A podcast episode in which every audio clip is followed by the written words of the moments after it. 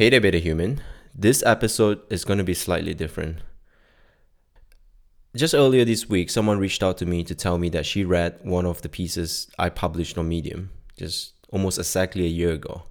So I haven't visited that piece for a long time. I went back to read it. And rereading it now, I actually can't really believe I wrote that. Uh, it's a pretty distinct shift, at least from the things I usually publish. So, at the risk of sounding self indulgent, I'm going to read you that piece. It isn't that long, don't worry. Um, and sort of, I guess, for the first time ever, I'm going to add some commentary behind why I'm sharing this with you now and why I wrote that piece. This piece is also quite special to me because I really sort of left everything on the table. Um, probably poured my heart out and when I published it, the responses was yeah, pretty much crickets, uh, a few people. And of course, over the course of the year, some people who have read it have told me uh, how it resonated with them. Very very few people. I guess for most people, it's just kind of too abstract. I really kind of wrote this piece for some of my close friends. I didn't tell them, um, and I'm not sure they read it, which is fine. Uh, but yeah, it was it's really one of these pieces that I think I've written so far where it was just pure creative expression, at least for me, and I was completely happy that I took it to the level that I wanted to. And um, yeah, in this case, I wasn't really trying to teach anyone anything or share anything I've learned. It was just yeah, pure expression. So looking back at it, I have to say I'm quite proud that I actually wrote this piece. Anyway, enough preamble. I'm gonna read you the piece now, and I'll see you after that.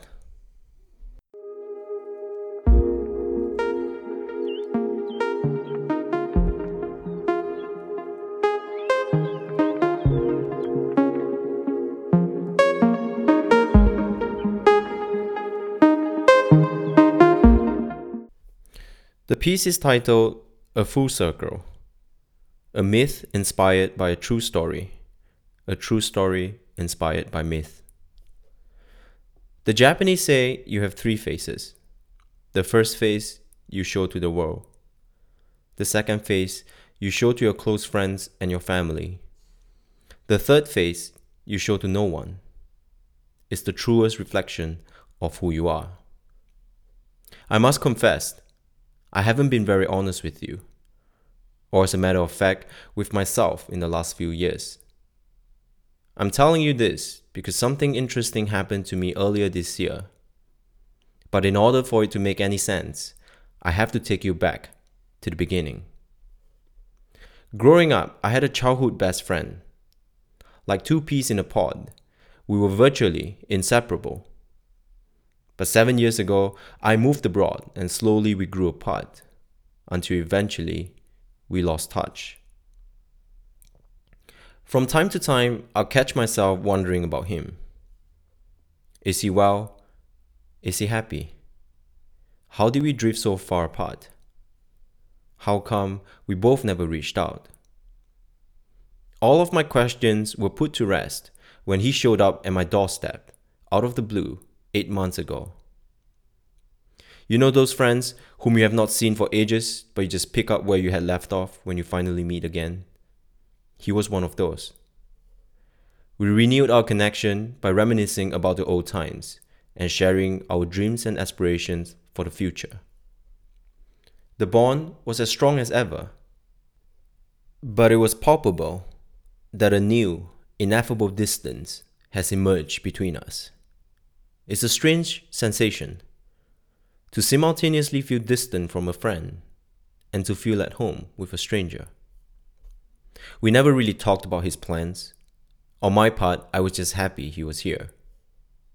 I've missed his rakish confidence and irreverent humor, and more admirably, his effortless ability of not taking life too seriously. I have forgotten how easy it was to be around him. Despite my efforts to be present, I was mentally preparing for his departure. The irony wasn't lost on me. Here is someone whom I've wanted to hang out for the better part of seven years, and now that he was here, I was traveling into a future without him. I woke up one morning and that was it. Two months and no goodbye. I'm okay with it. We were never really good at that anyway. Although I suspect I might not see him again. At least, not like this. Everyone deals with losses in their own way. I've never been that type of person who mourns loss. I prefer to celebrate life for happening. Before he came back, I have been describing the last seven years of my life as my lost in wilderness years. A journey of exploration where I've been lulled into the unknown by a voice that kept calling out to me. As I wandered into uncharted territories, I saw places I never knew existed and learned about things I never knew were possible. I'm not gonna lie, often I was gripped by frustration and paralyzed by fear. Days on end, I would feel as if I was walking around in circles, making no meaningful progress in my expedition, seemingly stuck in a loop like a broken record. The same few questions would arise repeatedly. What am I doing out here? Is that voice I hear really there? How do I know what I know is true? At some point, it was hard to discern fact from fiction. Why didn't I turn back? I don't know. It never occurred to me that was an option. I wanted to know. No, I needed to know. Throughout the entire journey, I believe that when I look back upon this part of my life, it will be one of the most treasured phases. I drew from that well when the going got tough Shortly after he left, I realized that I had been telling myself only one side of the story mine. All this time, I always thought that we went our separate ways.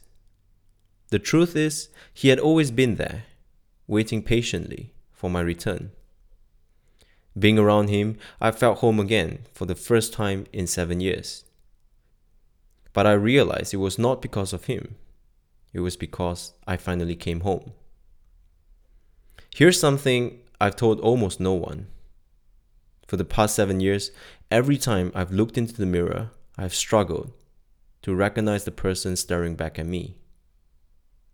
It's the most peculiar sensation to feel dislocated from the very core of your own being. The truth is, we often hold on to the past because we are afraid of what might happen if we surrender to the future, into the unknown. But if we want to move forward, we cannot keep looking back. For a long time, I thought that one could only exist if the other didn't. I was wrong. Out in the wild, I strayed so far away from the past that my frayed mind led me to think that I was walking on a completely different path. There's a quote The eyes are useless when the mind is blind. In reality, there is no separation. There never was one. It was both ends of a long rope, and when they met, the loop was close. A reunification of the highest order at the deepest end. At long last, I've reconciled with what I've been holding on to my past. I've tamed the beast. Closure must be one of the most cathartic experiences humanly possible. Why now? I don't know. Just as my instincts drove me to leave then, my intuition have been compelling me to come back. Did I find what I was searching for? I'm not sure. I believe that everything in life happens for us at exactly the time it needs to happen in order for us to become the person we need to become. Time is a mystery. That's part of her appeal. I know she will reveal her wisdom in time to come. She always does. Until then, there are so many stories from my time wandering in the wilderness that I can't wait to share with you. It's the dawn of a new phase, and now is the time to arrive. Are you ready? So that was it. I got these questions a few times. I think a lot of people didn't realize that there really wasn't another person. It was really my old self that I kind of got reunited with. See, maybe for it to make more sense, I should give you more context. So, growing up, I was an extrovert. I played a lot of sports, um, which meant that I was around people all the time. It was very, it was something that's just been easy for me to do. But ever since I moved to Sweden, uh, I just sort of felt myself changing. And over the years, it was a very slow and painful change. It was one that I didn't really enjoy, um, but it was also frustrating because I didn't really have control over it. I just oh, gradually over time didn't feel like an extrovert anymore. Didn't enjoy being around people that much. Um, yeah, and I, to be honest, I kind of got a lot of shit for it. And this is part of the reason why I wrote this piece because for for years on end, I I just kind of had this feeling that it wasn't okay to be an introvert or to be different. And of course, I wasn't as much fun to be around. And a lot of my friends would actually, they had no bad intentions, but uh, constantly got reminded for it. They would ask, Yeah, what happened? Like, you used to be a lot more fun to be around. And um, I think when you hear things like that from your closest friends, it really does weigh on you. And I also believe that we we know this, right? When when things like that is happening to ourselves, and we don't feel whether we're in a new state of mind or in a state of mind that we don't necessarily enjoy, uh, we are the first person to know because we wake up. We are the one who has to look into the mirror. Uh, we are the one who have to live with our own choices, uh, our own emotional states, whether we choose to or not. So I am kind of sharing this with you now is that, funnily, uh, just a few days ago, I got another feedback, and someone uh, told me that, yeah, it was nice to have this side of me back, kind of this social, fun, social side of me back. And of, of course, now I feel much better compared to a year ago or two years ago. But it's the same thing, right? I just feel like we should do a better job, uh, both ourselves and when we talk to people around us that we care about, is that we should be honoring our present state of mind and not cling to past attachments, as nice as they are, and just yeah, try to be present and be okay with this person that you are you, you are feeling right now, and also the people around you. Like I said, I most of my friends had the best intentions.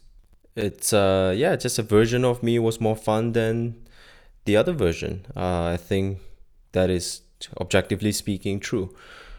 But i do think that it is possible to exercise more empathy because i feel like a lot of times when we feel down it is not necessarily by choice. And and this is coming from me who considers myself a pretty resilient person but still, over the years, I just constantly kind of felt guilty of not being at my best around um, my friends. And it got to the point where many times I would rather not go out or excuse myself early when I was in one of these moods, which were more often than not, because I didn't want to be um, dragging the mood down as much as I wanted to be around my friends.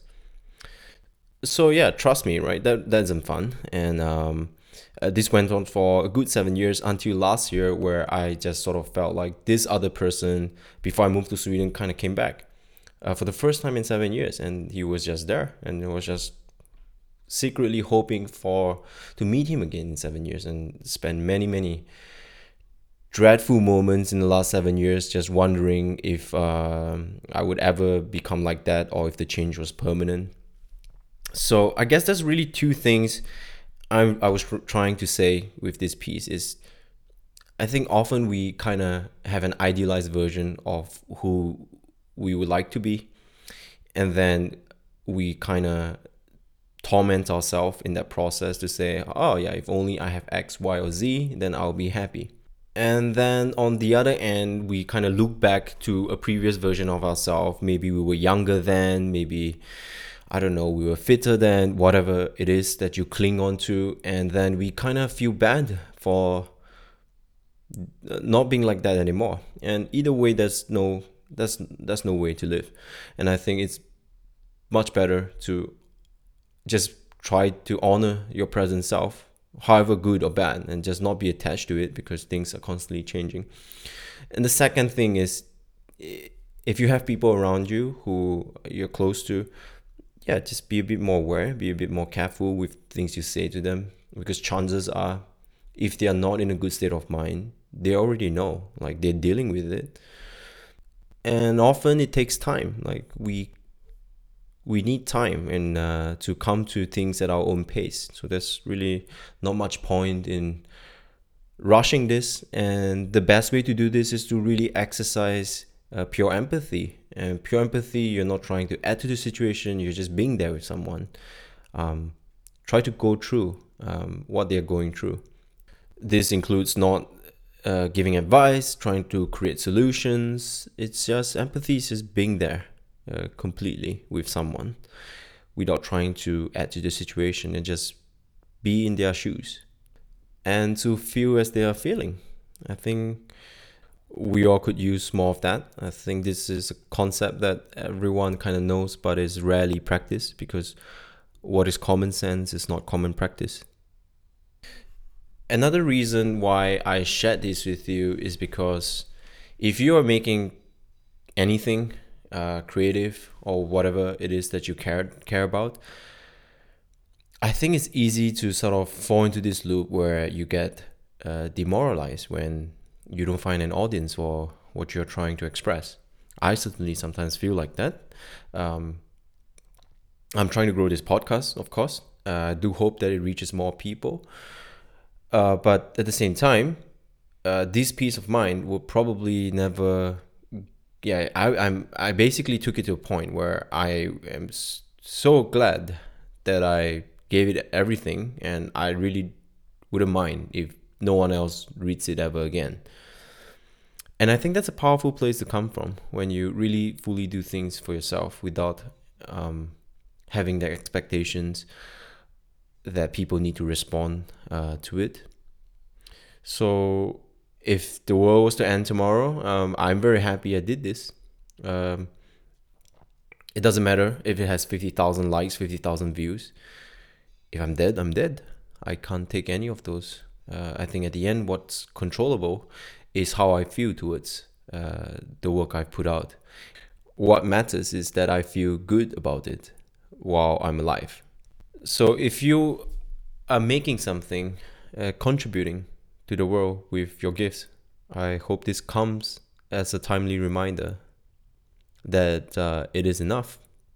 And you should always try to make yourself happy first. Because if you don't feel good, and then what's the point, right? Hey there, Beta Human. Before I sign out today, remember if you're interested in joining the End Year Resolution Challenge, click on the link on the show notes or go directly to betahuman.co and look for the post that says End Year Resolution. Submit your interest before the 30th of November, and uh, I'll be in touch with more details. If you're enjoying this, I would love to hear from you. You can send in a question at betahuman.co slash ask or just drop me a line at hello at betahuman.co. Lastly, if you're enjoying this, I would appreciate if you would share it with a friend who might also find what I'm doing here useful. Alright, that's it. Thanks for listening. Until next time.